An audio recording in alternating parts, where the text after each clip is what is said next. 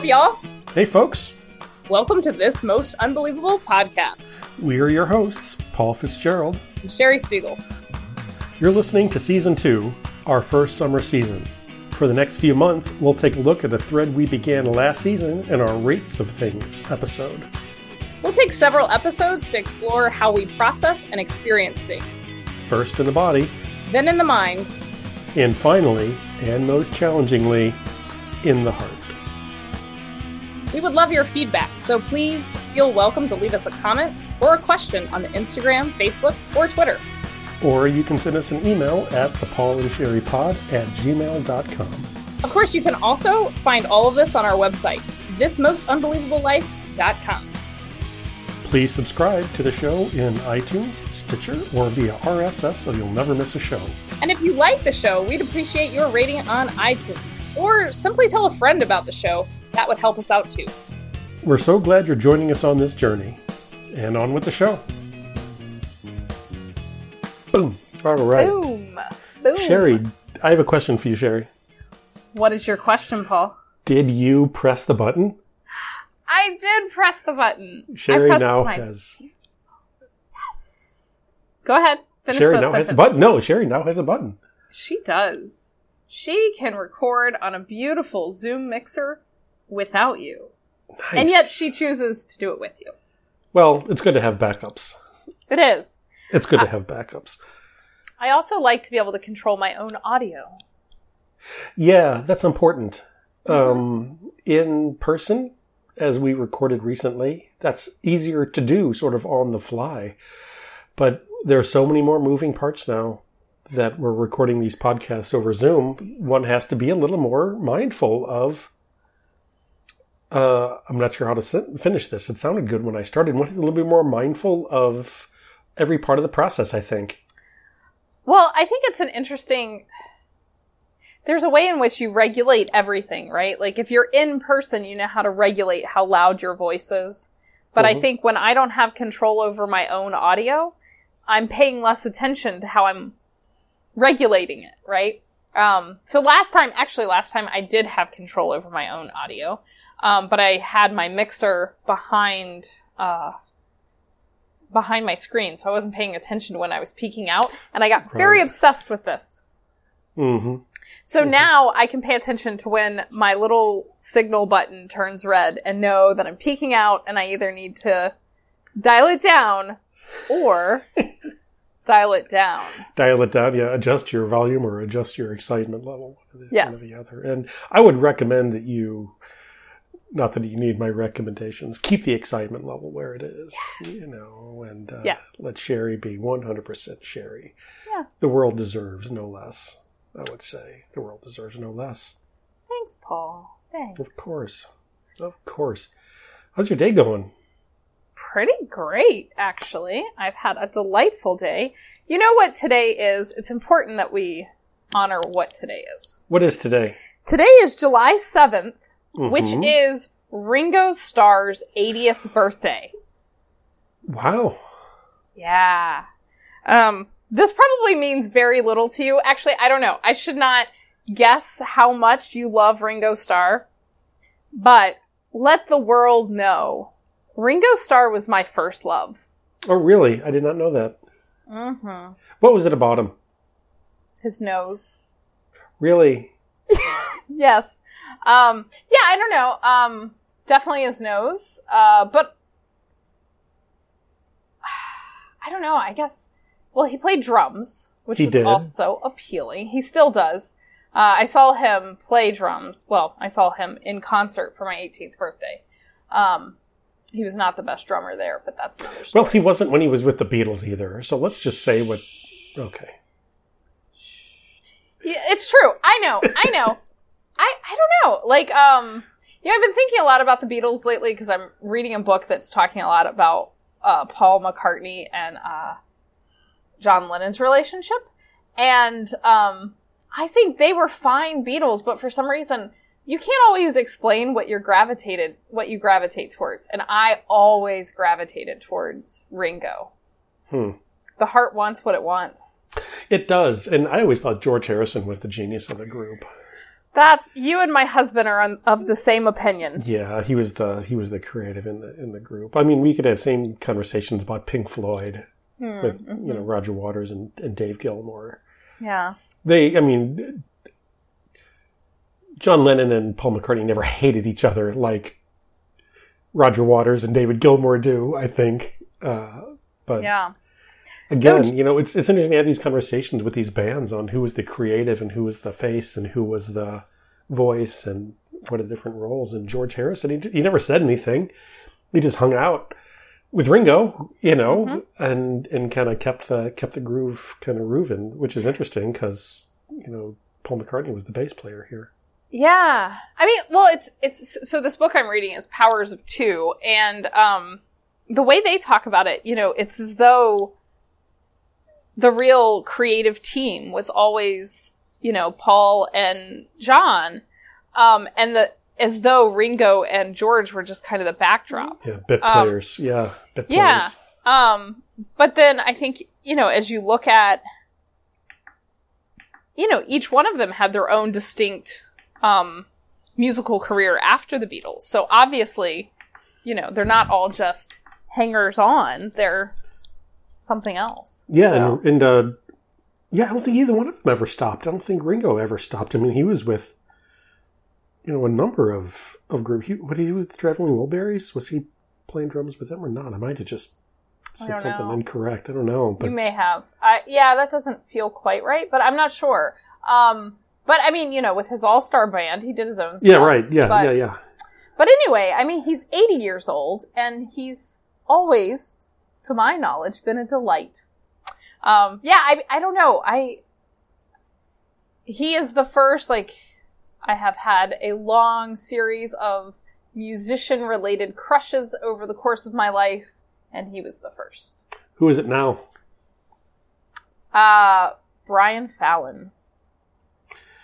Brian Fallon. Um, Brian Fallon. you've sent me a couple of. Uh, you've sent me a couple of those.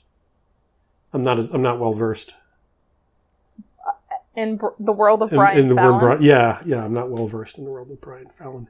yeah. One of our listeners, though, has been asking us about this. Who are what our musical tastes are?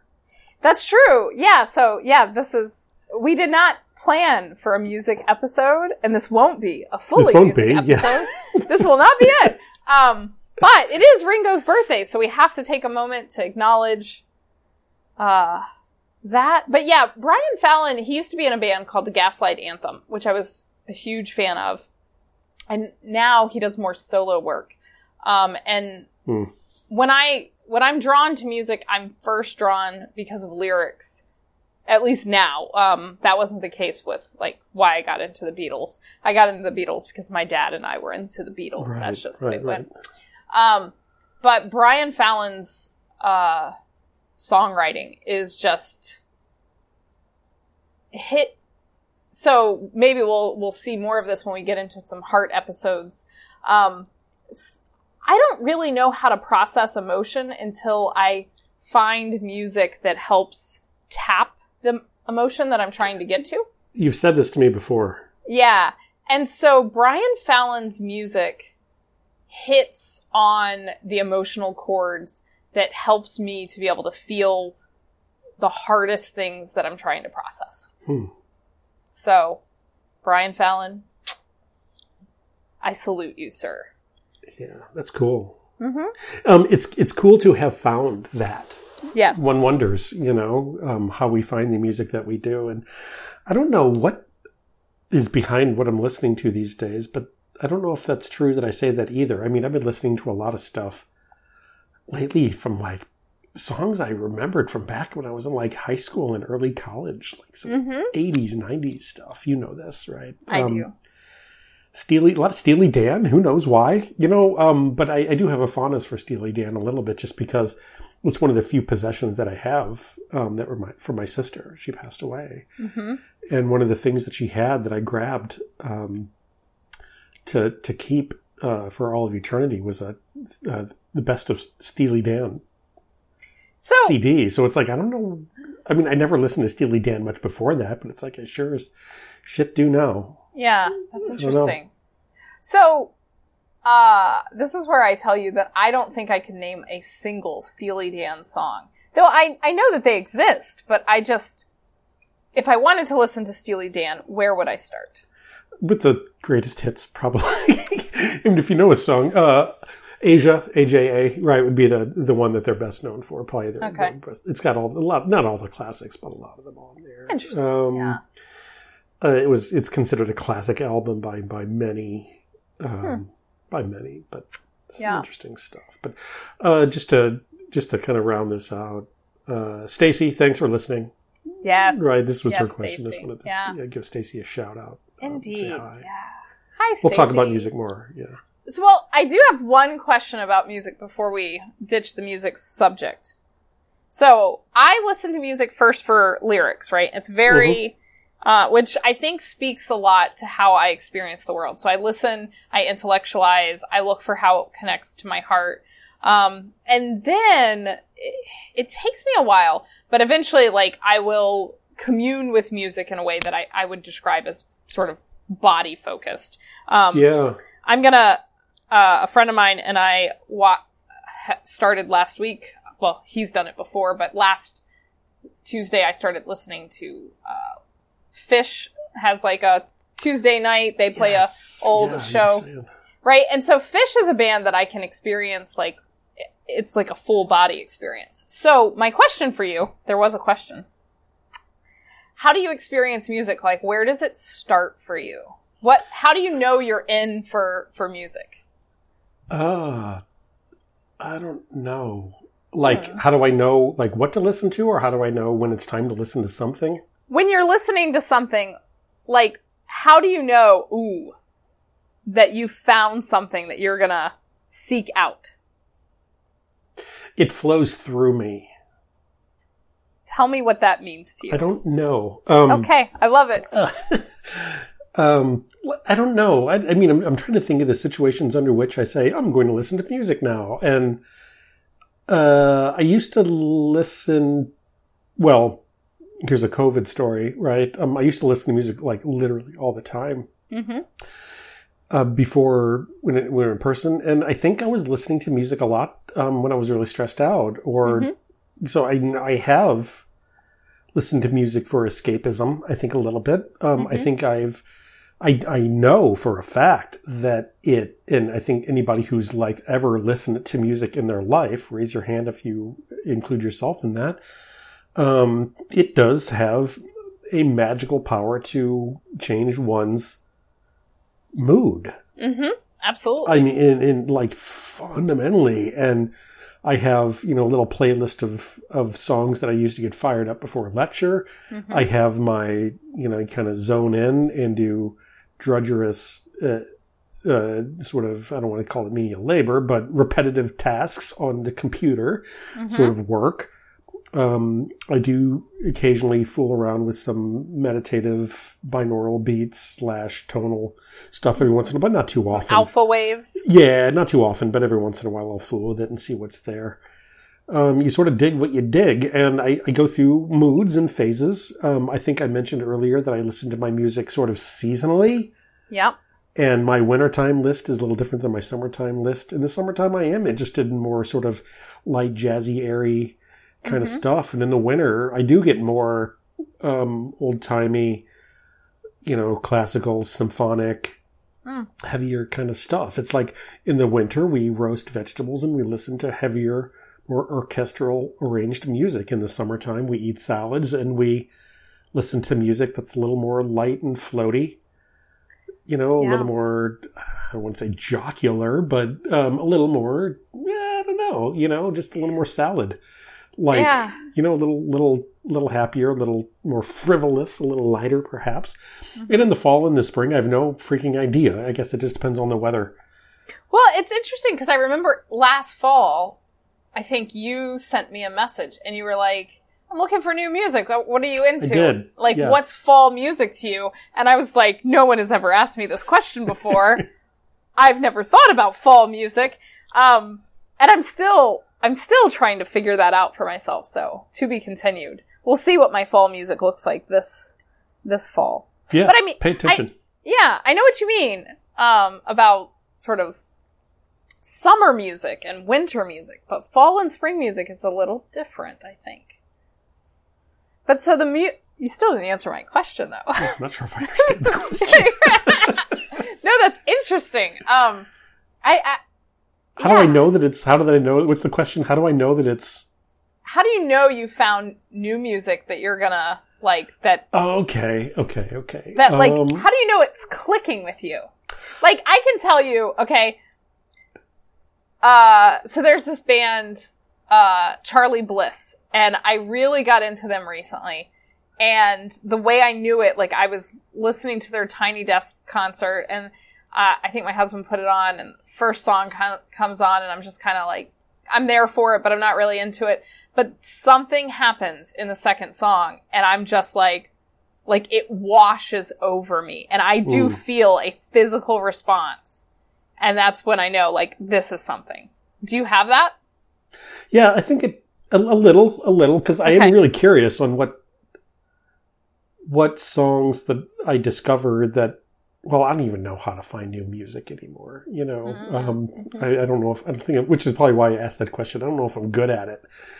Because back in the day, uh, you know, you listened to what was on the radio on the way home from high school, and you turned it. And when you were in college, if you if you did such a thing, you turned in. I mean, the most creative source of new music was whatever college radio station was around. You know, because. Uh, but I got a front row seat for a lot of the a lot of the birth of the new music back in the 80s and the 90s. I mean, I was in the I was in the restaurant, the the pizza restaurant on campus in 1980, 90, whatever whatever year it was, the first time that MTV played uh, "Smells Like Teen Spirit."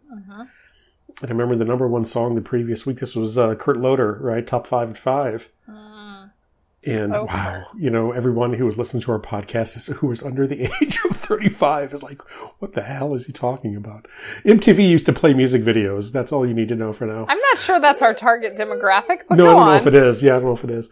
But if you, if it is, if you are listening, great. Uh, um, yes, listen on. Thank you. Thank you. Um, Also, Google Kirk Lord Loiter. Ugh, Ke- yeah, I cur- yeah. Um, and it was C+C Music Factory. Mm-hmm. You know, good vibration, and um, that was number one. And you know, it was like, there's a new number one in America. This band out of Seattle, and people are like, whatever. And smells like Teen Spirit comes on, and it's like Jaws hit the floor. And I don't know if that's happened since to that to that degree. Yeah. You know, because I mean, they debuted at number one and as they should, and it just changed everything. And then all of a sudden, people wanted more. So Mother Love Bone started to get play, Pearl Jam started to get play, mm-hmm. Soundgarden started to get play, um, and then it just went right down the West Coast.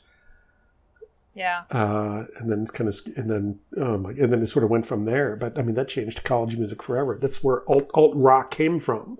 Was was was out of grunge. And uh, you when you when you heard "Smells Like Teen Spirit," if you were me, you knew that's like, okay, now this is a thing. This is going to be an important thing. I think things just changed a little bit, um, but it was good, Yeah. obviously. Um, but today, when I when I hear something, it's like, ah, I really like that. That's really good. It seems like it sings to me in some way. It's it's there. It's uh, it's it's a song that I hear that speaks to me, Mm-hmm. or it's a tone that's the progression of of notes speaks to me Mm-hmm. in a meaningful way. Um, I'm not too much of a lyric guy, to be honest with you. I, I would go another way than than what you said about yourself. It's like I the lyrics, ah, we'll see. Doesn't You surprise know, me at all. Yeah, yeah. I'm, I'm more about the musicality of it and what that what the what the musicality of it does to my body, the way I feel it. But it's totally a bodily experience. It's not. Um, I, I'm not thinking about it. Mm-hmm. Um, I'm not thinking about it, um, and it doesn't make me feel happy or sad. It's like it, it it resonates with a frequency that my body seems to be in harmony with, Mm-hmm. and we then sort of resonate together a little bit. It's interesting. And so, I mean, interesting sets of songs that do. I mean, you can okay. So, well, Black Sabbath, obviously, and Kate Bush. So, what does so what do those have in common? Well, they make Paul resonate at the same frequency. So, I guess that's what ties them together. Who knows? Yeah, that's interesting. Yeah, I sort of I asked you that question because I sort of suspected that you didn't start with lyrics. That it wasn't yeah, I, I expected that it was probably a started with the body. And and that's why like the stuff that really shakes me shakes me because I don't know the lyrics first.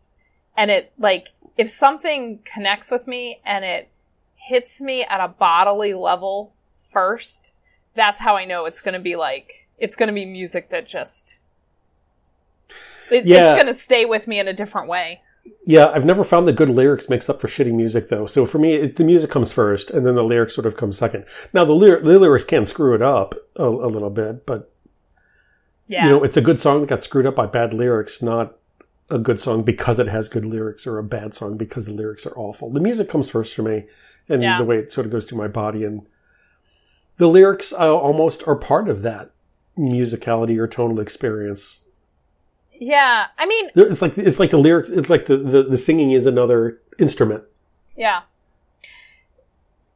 So, I mean, like, I can be drawn to music, but it won't really resonate with me until I've processed the lyrics. Unless it's something like a jam band, like, like, you know, Khruangbin, which I don't think I say their name right, but they are like one of my favorite bands. Um, very little lyrical content, and the lyrical content that's there, I mean, there's nothing wrong with it exactly. I mean, it's, it's just, it's, you are not going to fall in love with them for their lyrics. Yeah, Whereas, right. like, um, Brian Fallon, uh, Matt Skiba, who's uh, associated with uh, Alkaline Trio, like those are people I love. I, I mean, the musicality is great, but I specifically love them for their lyrics. So it's an Yeah, interesting. right. I, I think it's just speaks to the how in my head I tend to be.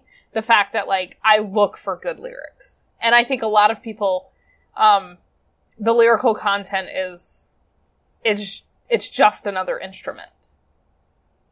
Yeah, yeah. Um, I mean, I th- I think th- for me, the most lyrical band that I ever really got into, uh, and uh, we'll see who freaks out uh, when I let this rip. I don't know. Um, uh, notoriously complex and thoughtful lyrics is Rush. You know, uh, yeah. Uh, I mean, complex tonal almost almost math rock as, in terms of the prog rock genre. But I mean, the lyrics sometimes are so complex and convoluted and deep and whatever. It's like one, it's like I have to get a, a I have to graduate from college before I understand what they're talking about in these lyrics. and the music is really cool. So you got to how do how do you marry those together? And if you're a Rush fan, man, you know every word of every one of those lyrics. Mm-hmm. You made it, and just for so the listeners know, you made a face a little bit. Paul, I'm trying to be stealth. Oh God! Yeah. Rush again. Uh, my volume's gonna peak out in my response on Rush. Uh, no, I mean, I understand. I do not believe, nor will I ever believe, that I am Rush's target demographic. People whose music opinion I very much respect, love Rush. I have no opinion on their music. I have four times. I have opinions on the kind of people who seem to love Rush. Yeah, that's But- fair. but um yeah, I just it's one of those things like there's a lot of bands that at some point like I sort of leaned into the fact that I'm probably not going to be an expert on a lot of bands that people love. well, you can't love, now. love. There's so many. I mean, you can't. Exactly. That's true. Yeah. So, but this is not an episode about music. It's definitely first- an episode about chunk of it was. body. but Yeah. I mean, for me- I, I do think in a lot of ways, uh, music is my first way into understanding where my body's at. So Yeah. I'm fine with that. Yeah, and I think that's probably been true for a good 50,000 years. Mm-hmm. You know, I mean, if you think of, you know, human civilization, you know, in the, you know, Homo sapiens leaving Africa, moving into Europe, you know, 50,000 years ago. You know, it's sit, it's sitting around a campfire telling stories, oral tradition, singing some songs probably.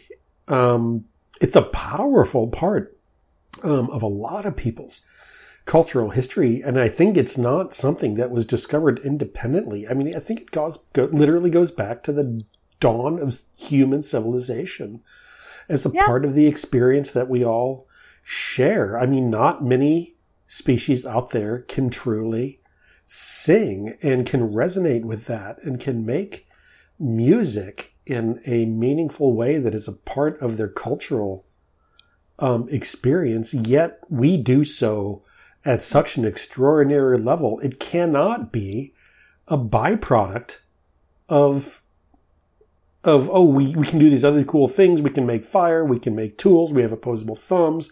We can and we can do all this you know fancy talking with our little micro vocalizations um, believe me we can talk for a long time uh, without stopping uh, ask any one of my students. Um, Or and mine. or yeah um it can't be an accident you know um why Yeah. is music such a integral part of every single culture on earth and it must just be one of those things that goes so far back into evolutionary history of the species homo sapiens that it is probably fundamental to our civilization and the ties that bind individuals and groups and families and Yeah. collectives and cohorts together Yeah, uh, in a meaningful way. Yeah, and I mean, it's very, it's actually a very bodily thing. I oh, mean, absolutely, yeah, to the core. like look at look at how we like we're drawn to movement when we hear music. Yeah, right? dancing, Like, you know, goes right along with it. yeah, and I also think, I mean, music has a big role in just what self care looks like for me. Um, uh, you know, like when I most of the time, if I'm like doing any kind of exercise at all, like music is necessary for that, right? Um, music, like you said earlier, music helps you like during periods of stress. Like music's part. I mean, I I texted a friend of ours um, earlier because like my my New Year's resolution is to dance more. Um, and so like I texted her earlier. Like, I am like- just, I'm just laughing at the way that you said that, right? yeah. Well, because it's like it's one of these things that I think is so frivolous, yet I'm so glad I made it my New Year's resolution. Yeah. So I texted our friend and I was like, five minute dance party. Um, and I do that like all the time now. Like I just put on the most ridiculous music, happy often music, um, but not the song happy. Uh, and I just like dance around my condo and I'm all in for it. Um, and it changes how I feel. Yeah, for sure. Yeah.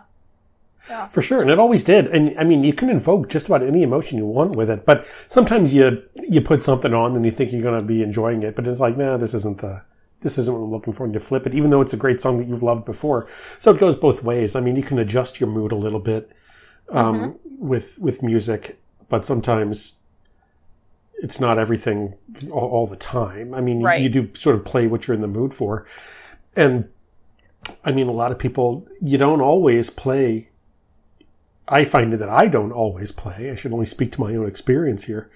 Music that is the um, sort of oppositional cure to my problems. And so, I mean, if I'm if I'm feeling like shit or I'm really sad about something, I don't play happy stuff to cheer myself up. You know, mm-hmm. that's when the that's when Nine Inch Nails comes out. You know, that's when the Leonard Cohen breaks out. It's like I'm literally listening to music to make me feel worse. But am I? Or am I using it to get in touch with how I'm feeling? So that's interesting because so Brian Fallon has this lyric that mentions the melanch- the melancholy songs that make us feel a whole lot better, and that's that, right? Like there's something about tapping in to music that has this air of melancholy that can actually be healing. Yeah, it's, it's like therapeutic. It's like, Yeah. Yeah, absolutely. and this gets to, what are we at? You know, half an hour now we're in. What is the topic of the day, right? Does the body lie? And, um, Whoa, whoa, whoa, whoa! The, the topic deserves more than just that, like like half spit out. The listeners I can I can tie it. this together. Yeah. Yeah, but give the title of the episode the respect it's due. What's so the question here, title Paul? of the the title of this episode is "Does the Body Lie?" Uh-huh. Does the body lie? So, um, if you're, I should let. I, sh- I should give you the, the microphone here to talk through this. Um, you I don't know that you this, should. but- uh, uh, okay, I mean, I can I'll I can throw it out turn. how I see it. Go for it. Um, um, and I've, I've said this sort of before, this statement. It's like, well, the body doesn't lie. Um, and what I usually mean by that is you feel what you feel. Um, and you don't necessarily have to like it, but when things are moving through your body, it's, it's hard to ignore it. And, uh, you can run from the, the messaging your body gives you. Uh, but you can't run far and you can't run forever and, and things catch up with you. And, um, when thing when things happen that are sad or upsetting or frustrating or happy. I mean, we shouldn't just focus on the negative. When things show up that are joyful or happy or just pleasant, we talked about this in you know the rates of things. It, you feel it. I feel it in my body, and you know when those things are moving through you in your in your body, and it it, it it's never lied to me. It's never when when I was sad, it never tried to tell me I was happy. It always made it really freaking clear that this is a really frustrating situation. And, uh, you know, as much as I may distract myself with it through other things, uh, as long as I put it off, it's still going to be frustrating until I address it. And I was like, and it's, it's, well, the body doesn't lie. Does it? Does it? Um, Does it? it, it doesn't always give you, um, I've noticed good advice when it comes to what the solutions to discomfort might be. Uh, I could eat like 45 tacos and chicken wings right now. Yeah, you know, maybe, maybe not. There are other things you might want to try out. It doesn't always give you good ideas, but I blame my thoughts on that more than my body. Um, but I mean, that's usually is something that I do to address discomfort that I'm feeling in my body with frustration or anger or sadness or whatever it might be. I mean, we celebrate with cake and we oftentimes suffer with cake too. Mm-hmm. How many, you know, raise your hand if you ever tried to eat your way out of dis- bodily discomfort. You know, Yeah. your body doesn't lie. Yeah, so yeah, I I think the question of whether the body lies is really fascinating to me because you know, I've heard you say the body the body doesn't lie, and I have been like, yeah, you know, he's right. And then I can also think of experiences in my life where I have clearly felt like my body was lying to me. hmm and I'll tell you what I mean by that in a few minutes. But I, I am, I think I'm at a place now where I'm not sure that the body does lie, actually, but I do think the body is sometimes harder to interpret than we think it is. Yeah, right, right. You Right. need a Rosetta Stone to translate. Yeah.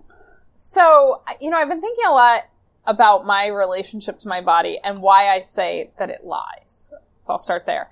Um, so, I, you know, I've had anxiety like since I was 16.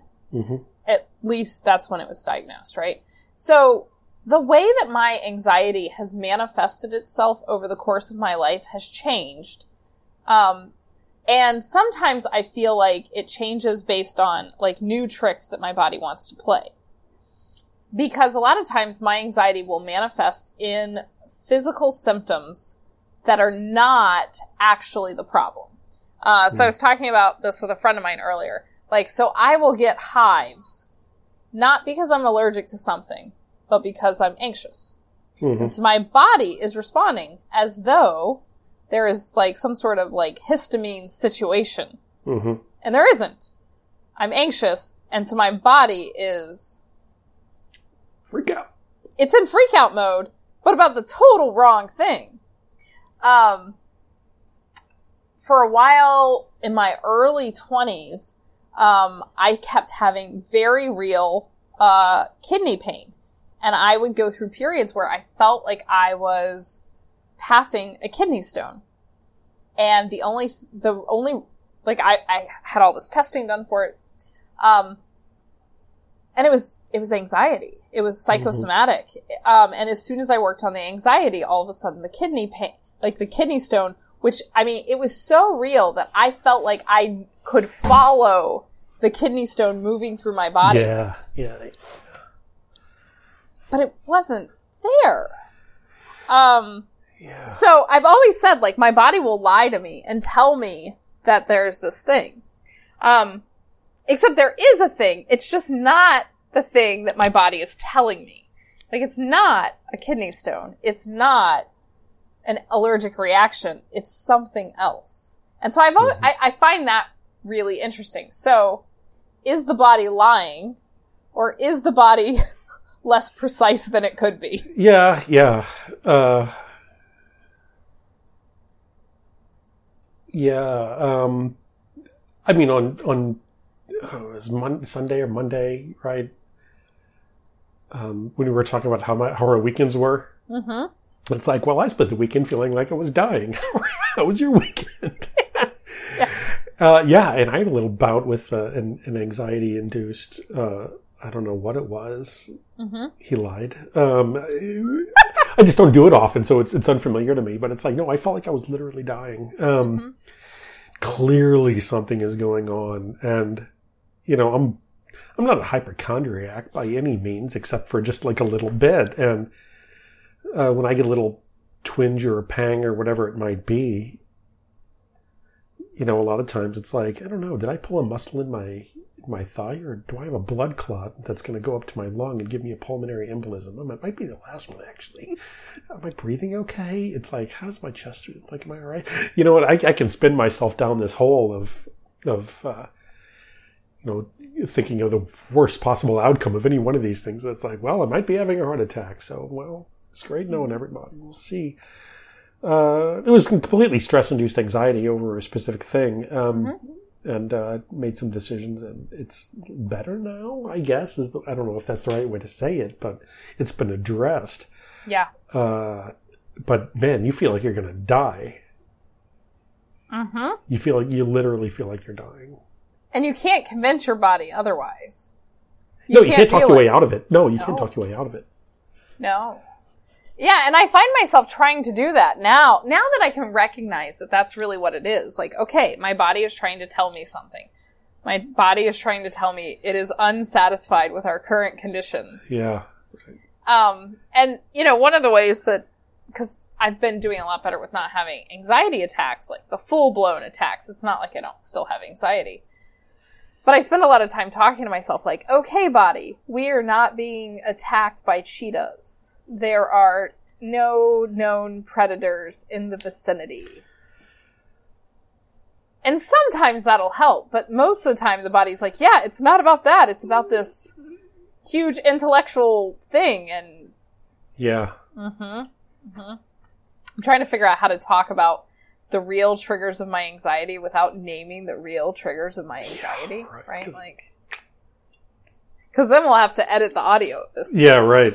right. We'll have to edit the audio, but that goes back to it too. I mean, our our bodies are are kind of. res- I mean, talk about things that happened at the dawn of human civilization. I mean, this is this has been talked about uh, a bit within the last ten years by a number of people. Um, I mean, this is the whole thing about the paleo diet. You know, eat like your ancestors did twenty thousand years ago, because that's the true human diet what are the what are the triggers of anxiety you know 20 or 30,000 years ago and why does you know this email that you just got make you feel like you know the lions are are chasing you it's like well that's what your body sort of knows from its from its evolutionary history you didn't evolve in a in middle management in a in a cube farm but so your body really doesn't really know what to do with it. I mean, that's a pretty recent evolutionary invention. It takes a little bit of time for, for evolution to, ca- to catch up.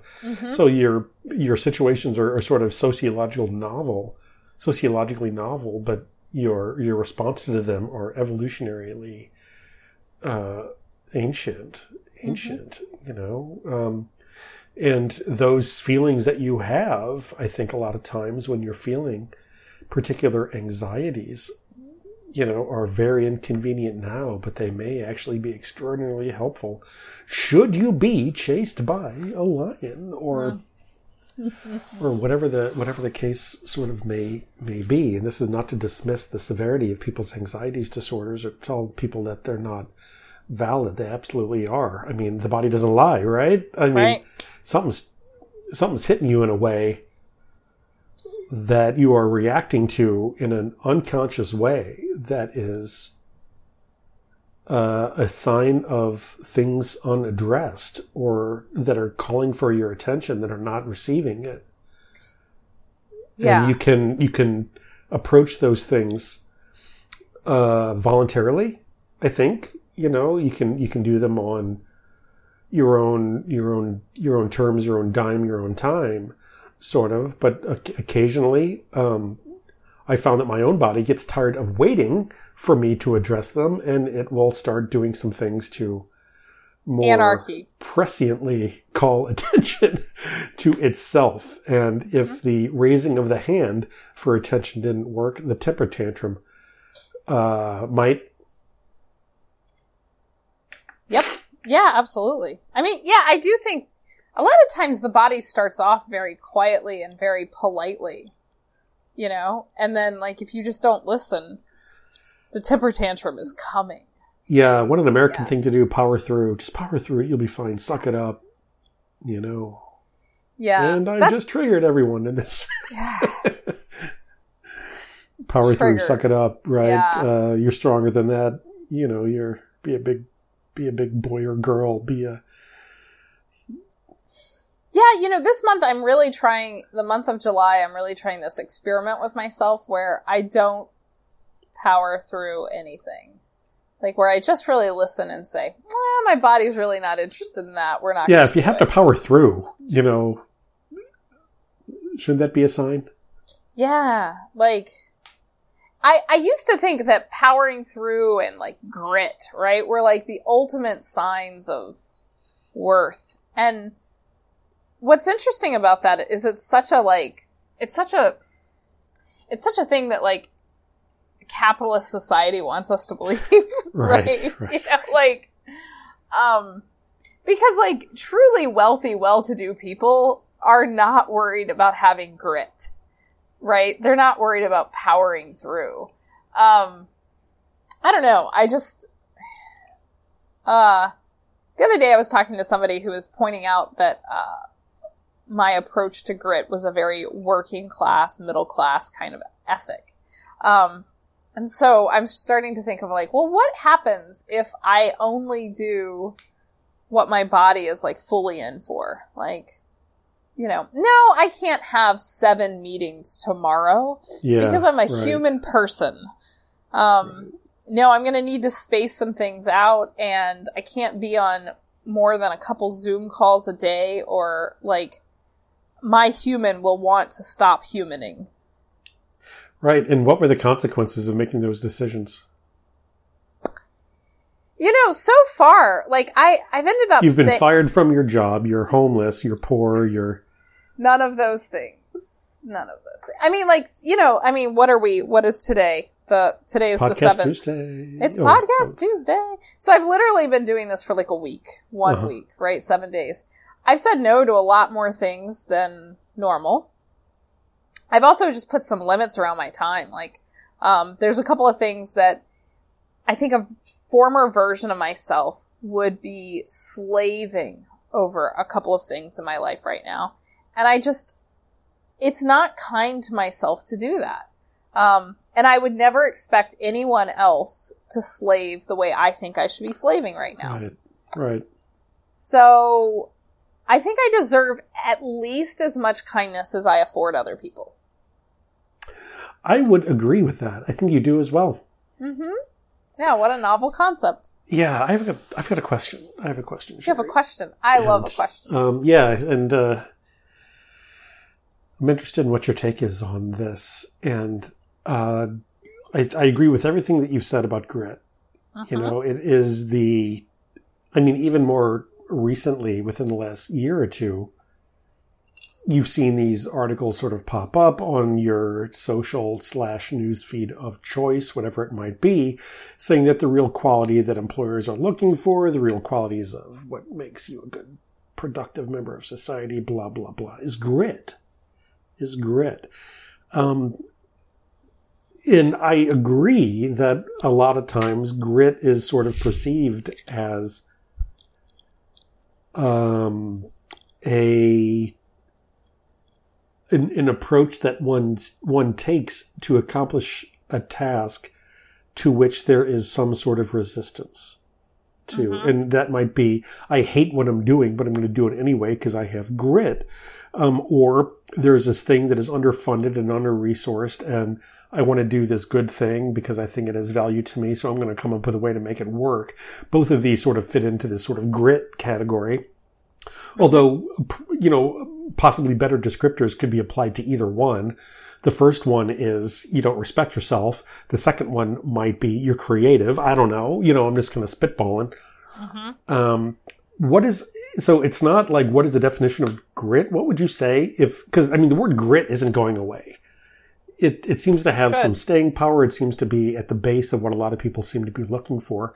What would you think is a more productive description of grit that could be one that one could be proud of rather than one could be using as a sign of, uh, I don't know what to say, something that is not serving your, so, your own personal health well, you know, because I mean, that comes at a cost when you do either one of those things. I mean, you, are burning life wick on that. Yeah. It's stressy. I. So, oh, I have so much to say about this, Paul. But I think, uh, do I want to, how much do I, uh, well, here we go. You asked the question. Um. Let's have it.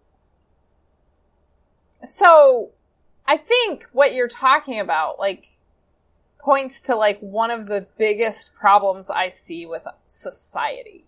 Right. And so, of course, yes, like employers want employees with grit. Well, most companies, institutions, employers, most of those things work best if they have a peop- a collection of human resources who are willing to allow themselves to be exploited for the good of the company, right? Like, businesses perform better if the people who work there are efficient and selfless. Mm-hmm. And so what we end up with is a world where people, companies are, it's like a novel idea to bring in a masseuse halfway through the day to give massages to their employees because they've got so much grit that they're willing to grind through the day without a lunch break or without properly taking rest or whatever. Mm-hmm. You know, here we are in a global pandemic because like people go to not because, but one of the issues that we have is that people go to work when they're sick. People go out. People are grinding through regardless of their feelings because it's a virtue. I think one of the biggest problems that I see in our culture is we care more about the bottom line. We care more about productivity and profit than we care about humans. And you see that in our politics. You see it in our business world. It's everywhere. Um, and the only time we care about people is when we think we can profit off of them. Um, and so I can't offer a better word than grit because I think grit sucks. Uh, because I think it speaks to the fact that exploitation is a cultural tradition. Interesting. Yeah. so there's that. Yeah, there's that. Uh, yeah, if you if you have a if you have a job that requires grit, think about your think about your choices, right? Um, well, it, but what jobs don't require grit right now? I mean, that's the yeah, that's true. That's true. You know, like it's unique days. Yeah, like temporary grit I can live with. It's persistent jo- job requirement grit that is exhausting, and that catches up with you. Or just societal expectation, like. How often do we give awards to people because they go above and beyond? Isn't going above and beyond maybe I'm just getting really cynical, but Rather than just doing your job well. yeah. This person did every single thing on their job requirements and did absolutely nothing that uh, they were extra than what they were asked for. That's a gold medal, if you ask me. You know. Well, so I think this speaks to the original Paul and Sherry like conversation, not not the rom com one, right? But like a year ago, like I summoned you to my office because you didn't come to salon one day because I was trying to work on a presentation for my field. Um, so I was going to go talk to a bunch of writing program administrators about self care. Um, and I was trying to work through self care by first starting to try to figure out, like, for myself, what were my most essential core values? And this is an exercise that Brene Brown has in Daring to Lead. And I think it's really productive. But what I did was I came up with my two sort of core Sherry Spiegel beliefs, um, my core values, and one of them was growth. And so as I started to write about growth, I started to get really suspicious of my own belief system because what I realized was that I I thought all growth was good and I just wanted to keep growing, achieving bigger, better, more, always, always, always. And the more I started to think about that, the more I was like, oh crap, unchecked growth is not good. And so I, what do I do? I, I, I summon, you know, the biologist I know and I'm like, so unchecked growth, that's bad, right? And you're like, oh, that's bad. Yeah, it's not so good. Healthy ecosystem. Right, and- grow in an unchecked way. And so I've been trying to think about some of the stuff we talked about. Like, I remember, I don't know if you remember, but you talked about like, I don't know, maybe like a whale or something that just kept growing. Like, what's the, do you remember this? I don't know if I do. Okay, I so, mean, a little bit more to go with. Okay, yeah. so I was trying to get you to talk to me about examples of like animals or whatever that just like, when does unchecked growth become problematic for a species? And you were talking about something about a whale that had some sort of, I see these, this is why we record conversations now. Yeah, right. Because we had great ones. It's like we're going to lose these, and we're not Yeah. going to remember them. This is a case in point. I mean, we did talk about the fact that, un, like, at a cell level, like, what is cancer? Unchecked growth, right? Right, right. It's unchecked growth. Yeah. Oh, I wish you remember the whale thing. It was, hmm. Something about this whale got unsustainable because the larger it got. Uh, it's temperature. The temperature. It was Go this on. temperature, right? It was the really, really big ones, like the blue whales and sperm Mm-hmm. whales. Those really big ones. And when they when they give birth, you know, um, they always. How does this work? Um, they always head south to the tropics. Mm-hmm. You know, because the babies, I mean, when they have this baby, is not large enough to have um, be able to generate enough heat to live in polar cold ocean ocean water. They have this baby in the tropics, and then they all just turn around and they screech back up to the north. Uh, the baby whale just getting as much food in itself as possible, and mom not eating a thing, trying to get as much weight off of itself as possible, trying to shed as much weight um, because the volume is so big, you overheat, right? So the mm-hmm. problem is overheating. So these huge whales, you know, they have this huge volume and this little bit of surface area relative to that. The problem, you know, it's like, oh my god, they're in the tropics, or sorry, they're in the they're in the poles. How do they not freeze to death? It's like its problem is not freezing to death; it's it's getting rid of heat mm-hmm. from the they're mammals, internal internal heat, and so the only time they actually ever leave those polar regions is when they head to the tropics to, to have a baby. You know, shedding as much weight as possible the whole way, have the baby so the big because the baby's not big enough to have that thermal inertia for the poles, and then as soon as they have the baby, turn around and rocket back up to the pole, getting the baby as big as possible mm-hmm. before mom overheats. You know, elephant ears are the same way. I mean, those ele- those ear- elephant ears. I might have talked about this, Yep. you know, six months Yeah. ago too. You know, why do elephants have these big weird ears? You know, it's it's getting rid of body heat. You get big enough that you have to start doing some pretty weird stuff um, in order to maintain homeostasis. in some sort of balanced way, but ecosystems do it the same the same way. Yeah. Yeah. And so I think, you know, grit is sort of the human elephant ear, right? Like the, the, the it's too it's so big it requires something ridiculous like yeah. grit in order to sustain itself. Yeah, because the heat is too much, and like, what do we need? so we develop these unsustainable practices. Um, so you know, my ultimately my big conclusion with that presentation was that I didn't want to just keep working towards more, better, bigger, always. Um, instead, I wanted to live a life that is cyclical and mm-hmm. and planning for periods of because I don't think times to grind are necessarily bad. I don't think the grind is always bad. Um, and having grit, like you said, in moments is okay, but I think it's the constant grind. I think yeah. we need to allow ourselves periods of dormancy. Yeah, there was an article I was just reading. I don't know, it was yesterday, or the day before. Um, and it popped up in whatever. I don't know if it was Yahoo or whatever, mm-hmm. you know, Firefox news front page or whatever it was. But it was, um, it was exactly about this. Uh, and I think it, I don't know which article it was. I don't know if it was that one, uh, that was pretty from that author. I don't remember who it was. Um, saying that most jobs are just like meaningless BS that don't actually serve any functional purpose or not. Hmm. Um, but it's sort of this humans weren't weren't designed to be this way. I mean, human evolution is a story of you know times of frenetic energy being expended for your survival, followed by longer long periods of dormancy. Mm-hmm. You know, it's called um, the seasons.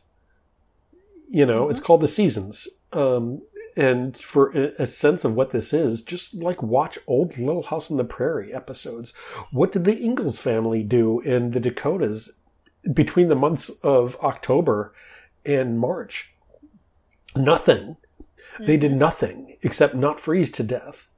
And, you know, that was followed by six months of furious uh, farming, wood chopping, maintenance of the homestead and the household, um, maybe some babies got born. Uh, all that stuff that kept the, the household moving. And then once, uh, once the late fall winter came around, you shut down for months. I mean, that's the story of, of, of human civilization right there. Mm-hmm. Um, it's, it's periods of, of, I mean, it's not even seasonal like that. I mean, even, you know, going back to, you know, our, our tropical African ancestors.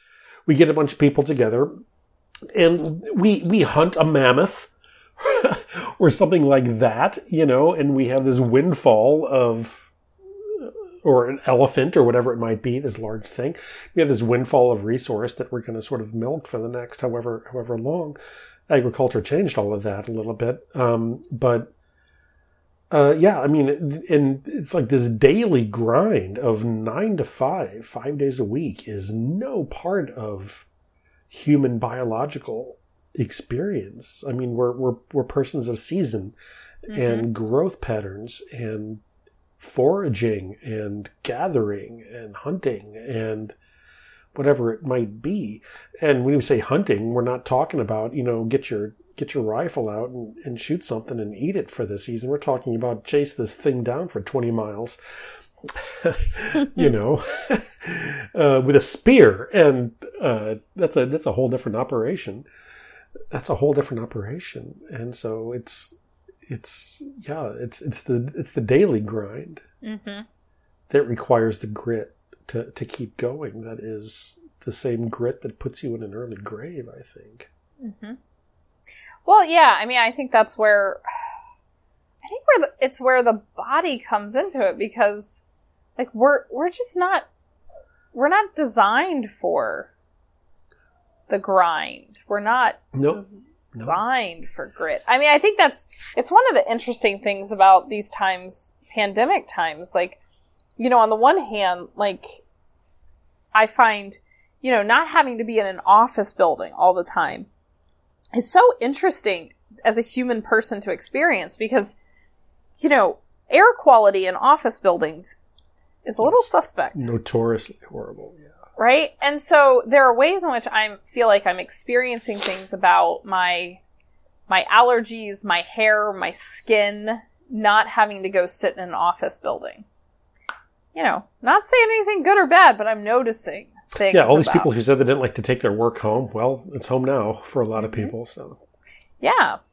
Um, and I also am finding that the flow of my workday is a lot different. Mhm. Um, and I think at work, um, in a structured office, I feel sort of this compulsion to grind, to be constantly on. And I think yeah, be productive. And I mean, granted, you and I right now have the luxury of being technically off contract, though you have some contractual obligations sort of supplemental. Um, but I don't know. I think that there is something to the way my life is structured right now that I can, I can listen to my body in a way that a normal office job doesn't really permit me to. I mean, even the fact Mhm. that there is a concept of the teacher bladder, right? yeah, Like, because not so much with us, but like school teachers develop, you know, this the bladder of steel. this badass bladder that allows them to get through the day. Um, but I imagine if we did some sort of interesting study on the propensity for these same teachers to experience things like UTIs, uh, we might find some interesting things. Like I, I just, or I mean, I just, I can't imagine teacher bladder is good for long-term bladder health. Yeah, they probably also don't drink enough water during the day, right? Because No. it's probably actively avoided for that. So yeah, it's For that same purpose, yeah, yeah, yeah. for that exact same purpose. Mm-hmm. So interesting, right? A recouching of grit. Maybe there's not a way out for grit. Maybe it is um, just a word that's uh, systemic of uh, work culture that we that we have now developed. Yeah, I mean, even the word, is it really something you want? Grit- like grit? grit. you know, like when I grit my teeth, is this a is this Yeah, a is that a positive? Hey, Sherry, that's a great job gritting your teeth, right? I, I can't think of any other any other circumstance that it's that it's used as a characteristic or a quality of a human that is that, that is positive. Yeah. Yeah. I, well, it, it does make you wonder, like, what other terrible traits could we try to extend to be productive workflow? Yeah, so I mean, let's think of let's think of non-human uses of the word grit. Sandpaper is that what you want to be associated with? Yeah. Uh, yeah. So you know, I, I went into this asking if there's a better definition or a productive definition of the word grit. The answer might be no. Abandon it. Abandon grit. Ask your or ask yourself why why does your job require grit? Why does what you why do your decisions about what you want to do require grit? Yeah. So And I have a, if, if if grit is not the word, what what is a different word that you could use instead of grit that might be? well, so my question one. for you, my friend, would be like, if employers right now are looking for and heralding grit as sort of the holy grail, what would you say they should be looking for instead? What actually do, what does society need in a human? People need uh, society needs honesty. Mm-hmm. They need honesty. Okay. Um, I think I might stick with that one and just kind of ex- elaborate on that a little bit. Go for it. um, honesty in they it would be good if people had the ability to be honest with statements about what they can do Mm-hmm.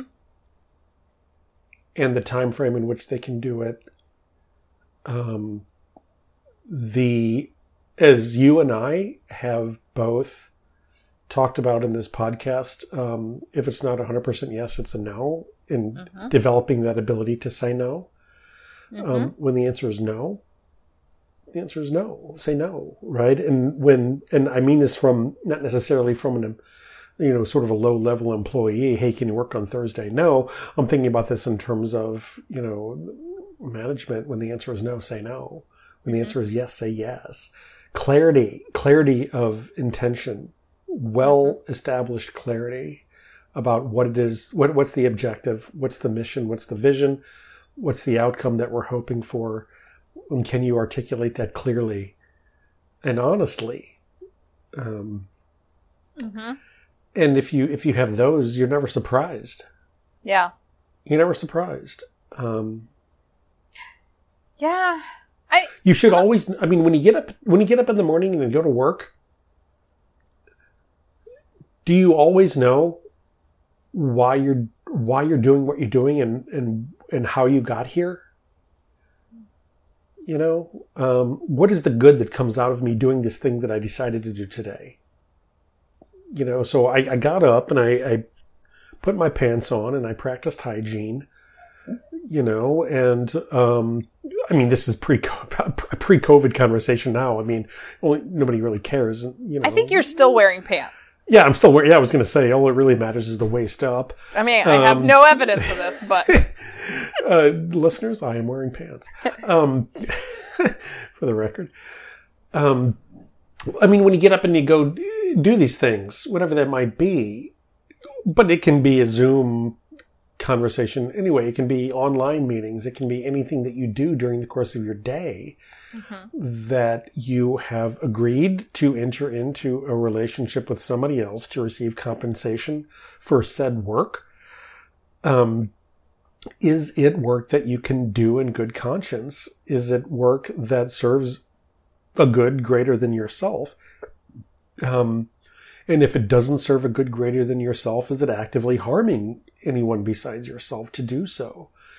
And if the answer is it's not serving me and I don't know if it's serving anybody else, um, what could get you to that place where um, you do take it on yourself to do things that are more serving of yourself and others?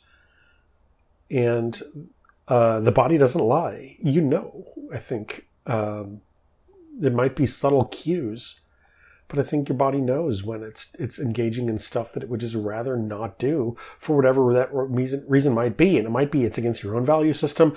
You can't really articulate why it is that you're doing what you're doing. Um, you're not being honest with yourself, uh, with um, what you really think the good of this is. What's the objective here? What's the objective here, Sherry? I mean, is it, I'm going to wake up in the morning, I'm going to do this job, and then what? I mean, what's the objective? Is it to get something good later? Is it to have a retirement and a pension so you can retire in comfort of something of which you can never guarantee yourself? Is the objective one of, I want to feel like I did something valuable during the course of the day? God, if that was the objective, this is the article that I was reading the other day, 80% of people would quit you know, tomorrow. Um, the the example he uses corporate lawyers. Every corporate lawyer out there would quit tomorrow if they had to reconcile with themselves whether or not they did something good for somebody during the day. Um, I have no personal experience of that. I'm just going with what was said. Right. Um, but if if you if that was something that you addressed, if you if you looked at yourself in the light of what will genuinely make me happy, what are my values, what can I do, um, what is the best service that I can I can do for the world? What what do I have to offer? What does the world need, and where do those things intersect? Find uh, get a, get a piece of paper out, right, and write down what do you think the world needs right now, um, and what are two things that you love to do. Find a way where those three circles can overlap with each other and do that. And you will be the best at it. You will be happy and you will be serving a a need that you see on this earth, and you will wake up every day of your life feeling like you have a purpose on this life that you have today. And if you wake up in the morning and it's like, I love this, but I'm not doing it, the job that I have uh, is meaningless to me and I'm not doing any good for anybody, and it really just makes me angry and stressed out. That is information for you to uncover. Right. Well, and I mean, yeah, and what do you do with it if, and when one discovers that? I mean, Well, you when discovers whole- that, you say, "Oh shit!" Yeah, right? yeah, yeah, of course. How did I get myself into this? Um, congratulations, you have grit, but nothing else, right? You're gonna, you have grit, but you're gonna die miserable and lonely, um, having done nothing for society.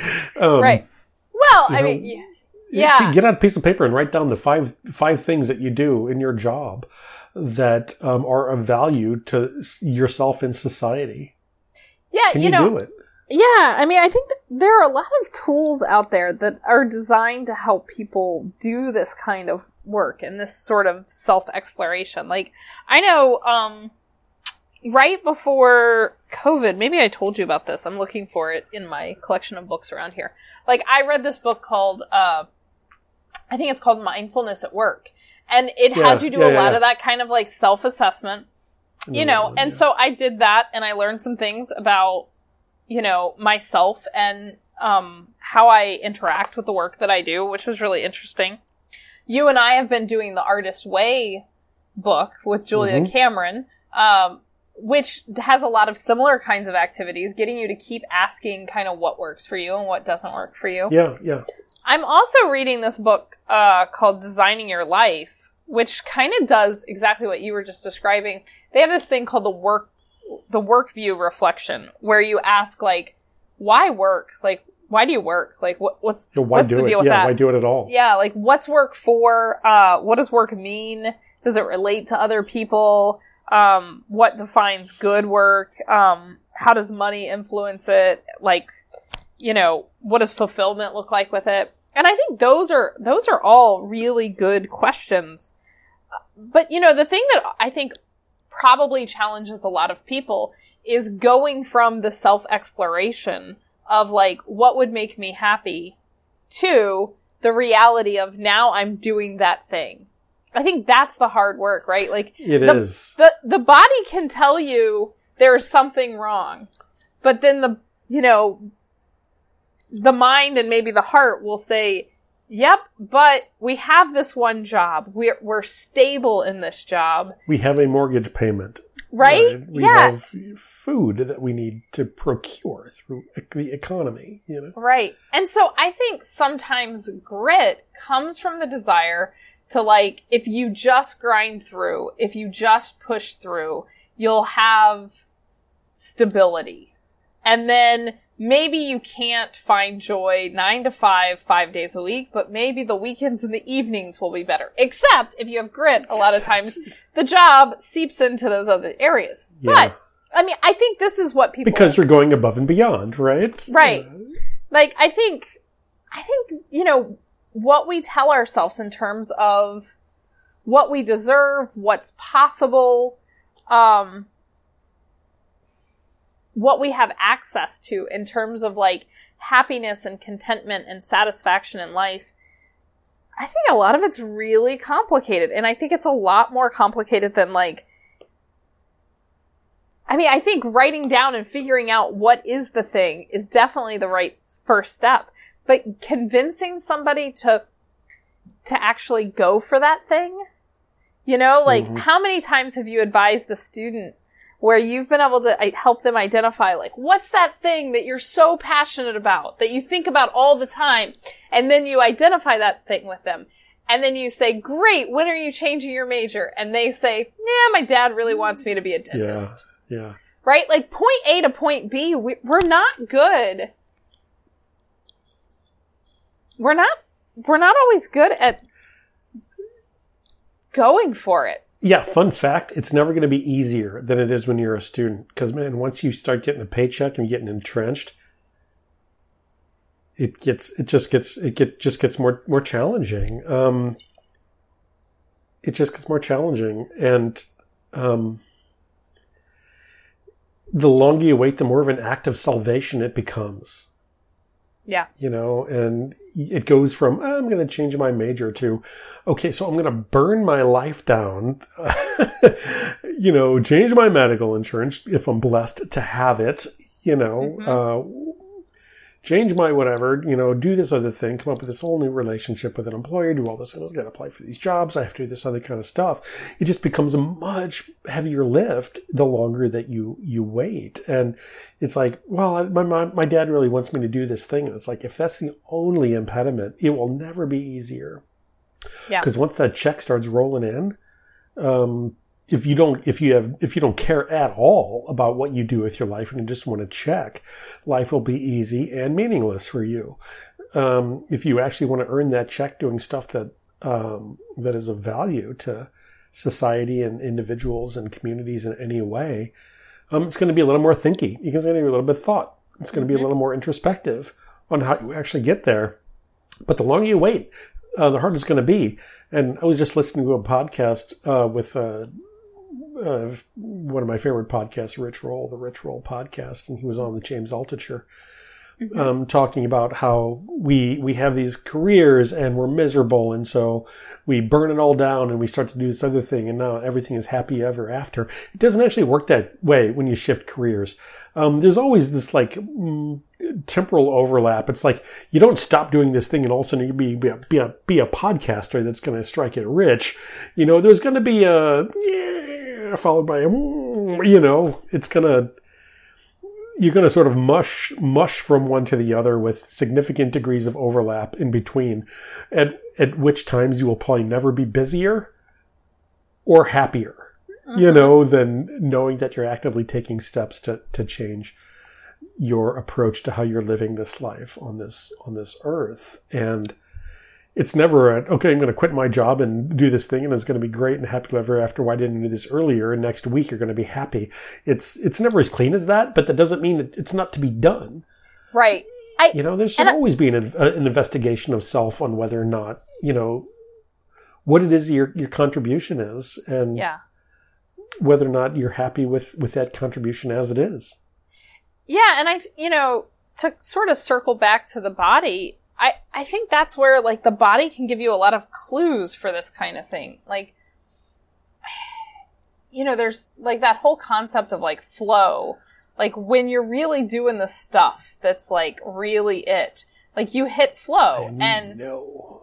and you know, right? And and it's the right kind of mix between being challenging and being fun and like and and time just flows, right? Like it just goes and it's so I this designing your life book one of the things it has you do is sort of check in on like what things really engage you and what things give you energy versus what drains you.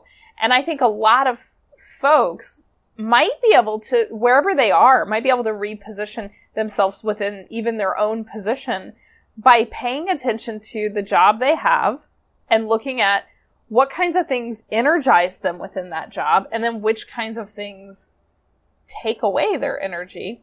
Yeah. There's a project that I've been working on for a while that there were parts of the project that were just draining me constantly. Like they, they, you and I use this phrase, like they felt like death. Yeah, they felt like dying. Um, and so I went and talked to somebody that I was working with and I said, you know, I had done the strengths finder assessment and I had figured mm-hmm. out, okay, here are five things. Th- these are the five things that I really bring to the table when I walk into a room. Notice that these things that I've been asked to do are not even close to being the top of my strengths. Right, right. I'm floundering. Um, and so like I repositioned myself within the project to focus on what are actually my strengths. And then now I'm able to find flow with that project again. And so, you know, maybe one sort of the compromise of like blow up and start over is to wherever you are, how do you figure out how to find flow in the moments? How, how do you identify what does work? Mm-hmm. And, and where can you limit the things that are like energy vampires? Oh, energy vampires. Mm-hmm. They sneak in. And a lot of the stuff that I used to think of, even within my own job, or within kind of my life as a human, I used to do a lot of stuff out of obligation that no one else expected me to keep doing except me. Mm-hmm. You're always the last to find out, aren't you? Oh, it's so true. God, you're always the last to find out. Yeah, like people, you know, if I had just started asking myself, like, who am I doing this for? Like some invisible army expecting me to do something. No, no one's paying yeah. that much attention. Yeah, and it's oftentimes the answer that I found is who's expecting you to do it is not actually a, person. No. It's an artificial other or it's an organization that is not a, a, a person. Or a tradition that or no one cares about yeah, anymore. Or, or something that used to be very relevant or important or critical to something that may no longer be and hashtag cycles um, or whatever. I mean is it a is it a person that is expecting you to to keep on with this? And if, if it is is it somebody besides yourself? Because sometimes it can only be you. Yeah. you know kind of stoking your own sense of am i a success or am i a failure and what's the difference between letting the sun set on something and giving up and being a quitter? Because that's where grit comes in. Because if you have grit you don't quit. And um, what times that often what that oftentimes sort of feeds into is uh, making things attempt to live longer than their time. And Mhm. and you know uh, nothing ever got to be anything in this world by hanging on to it longer than it needs to be hung on to um, Mhm. the sun sun rises and the sun sets the tide goes in the tide goes out uh, every day's a new day Yeah. you know and we things things move on to make room for the new and um what if you, you we reframed things ending the endings of things from something that was a sign of failure to something and giving up to something that was making room for the next best thing that's Mhm. going to excite you, that's going to make you feel alive, that's going to be fully in line with your mission and your purpose that you see for yourself, Mhm. that could be even better in the environment that you're in and the situation that you're in for the people who you have. What worked in the past might not work now. Times change, society changes, people change, situations change. Um, sometimes it's thing it's time to let things pass on Mhm.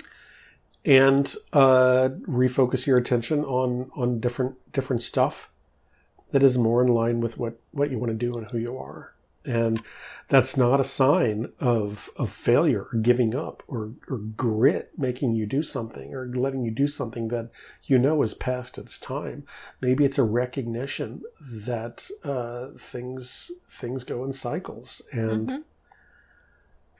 So uh, maybe- it's, it's time to do something else Yeah, so maybe instead of asking whether the body lies, maybe we should ask, does biology lie? Just by yeah, it does. No.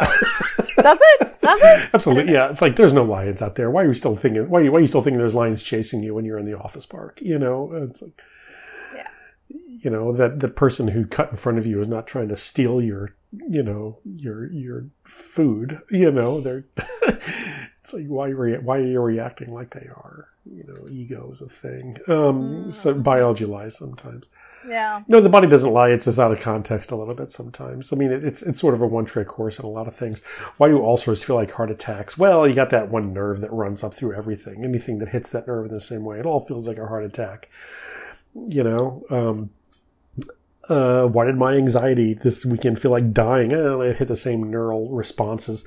You know, I could I could wax poetic and eh, maybe something within me was dying, but you know, there's biological explanations as well that, that fit into this. You know, my stress whacked out my immune system, which made my stomach react in a weird way, which hit that vagus nerve, which made me feel like I was having a damn heart attack. I don't know. But I will tell you what kicked me out of it was taking some goddamn agency over my life and mm, starting off some processes that I knew were things that I needed to do for my own health and sanity. You know, and uh, it went up like a puff of smoke. A couple of good nights sleep never hurt too. So isn't that where biology is coming in with the truth? The truth is you still have to take care of yourself because Yeah, you're a mammal. I like what you said. I like what you said, right? Um, it, it doesn't lie, but it does lack specificity. Yeah. That's true. It's the light that, it's the engine light, you know, that goes off. It's like, it could be one of 45 things. I don't know what it is, but something's going on with my car and I need to go to the shop and get it serviced. And, uh, somebody with a little more, uh, insight, with a little bit of training in this might help me uncover what it is. Yeah. Or if I poke around enough with myself honestly and pop the hood, maybe I'll find out what it is. You know, maybe I already know what it is, but it's just inconvenient to think about it. It could Yeah. be either one of these things. Yeah. I mean, I think, you know, ultimately, like, we can have all the technology in the world. We can have all these little things that will sing at us and remind us to do all the things. Um, but at the end of the day, we're still mammals, right? Like Yeah. we can't, we don't Can't get outside of that. Yeah, yeah, you can't run from that. Yeah. So yeah, if it is the you know the body's tripping because it thinks that a lion's after us, well, we can't change where change we that. are in evolution, right? Like this is where we're at. Your body's Yeah, I going to mean, tell all you. you can do, yeah, all you can do is, you know, what's causing my body to think there's a lion tripping after me like that? You know, um, what's going on? It's like what what is threatening me in my environment that causes Mm-hmm. me to question my longevity? And Yeah. it used to be a lion coming after you. Now it's your boss or middle management or you know your inbox with 45 things in it or Mm-hmm. 45 if you're lucky um, whatever it, might be job insecurity might be doing it Yeah. you know? So not what's knowing whether or not you're going to get a check Yeah. So I guess the takeaway for our listeners this week is to go figure out what their own lions are. yeah music might help Music might help. Mm, Neko Case has a really good lot song about lions. Mm. Lyrics, man. lyrics i don't know i like the Yeah, musicality but lyrics are certainly play a role Mm. for sure for sure. Awesome. So, what's our ask? Uh, so, we've talked about this a little bit before, Sherry. I don't know if we really want to unveil it now, Ooh, but we we thought about a, a, a playlist, like We a did. Spotify playlist or something. I made a note that I should talk to you about that in the Thursday business meeting, actually. But why not now, live on our Tuesday unbelie- podcast? Yeah, this most unbelievable playlist. Uh, Mm-hmm. If you're if you're listening, send in a, I don't know, send in a, a song or two that you want us to put on the playlist, and you can include a little context if you want about why that song is on your playlist. I'd love to hear. Yeah. And maybe next week we'll talk about what songs we're going to add to the playlist. Who knows? Yeah, um, I feel like I should sort of seed the seed the field a little bit with this. Uh, lately, I've been listening to oh god, well, like I said, uh, quite a bit of Steely Dan. Um, uh, I don't know what else. Uh, like I said, some old stuff. I would put uh, Christopher Cross's old single "Sailing" on there. I just love that right. song. All right. you know? Okay. Uh, probably little Peter Gabriel, Solsbury Hill. Maybe I love Okay, that song. It's, cool. it's a transformative song for me. I would put, I would, I would offer those right now, but I'd love to hear what other people Yeah. had Well, to say. And you know, we can we can build a Spotify playlist or something like that. yes. because- Well, clearly I will have to put forward some Brian Fallon, as he was mis- mentioned, Ringo Starr, because first boyfriend. And uh, I mentioned Charly Bliss this episode too, so I would love to throw in uh, the song "Capacity," which is what clicked for me with them. So yeah, do love music. yeah, I do too. Yeah. Um, I've I've noticed. I think I don't know if you've noticed this too, but I might have talked to you about it. But it's like I can tell when when things are not going well for me because it's like I'll I'll stop listening to music. Well, and Just like you said, I stopped singing. Right? Yeah, like I pointed, listeners, I pointed out when Paul told me that over the weekend he felt like he was dying. I had a weird moment over the weekend where I realized I was worried about Paul. Why? Because I realized I had talked to him for an exceptional amount of time uh, on Thursday, and he did not at any point sing. And I was like, Come get oh crap, Paul! love. Yeah. Yeah. So Paul has sang much more today, and so I feel like I can breathe easy. A lion is not attacking my friend. Yeah, and always keep in mind, listeners, everybody sounds good when they're singing in the shower. So uh,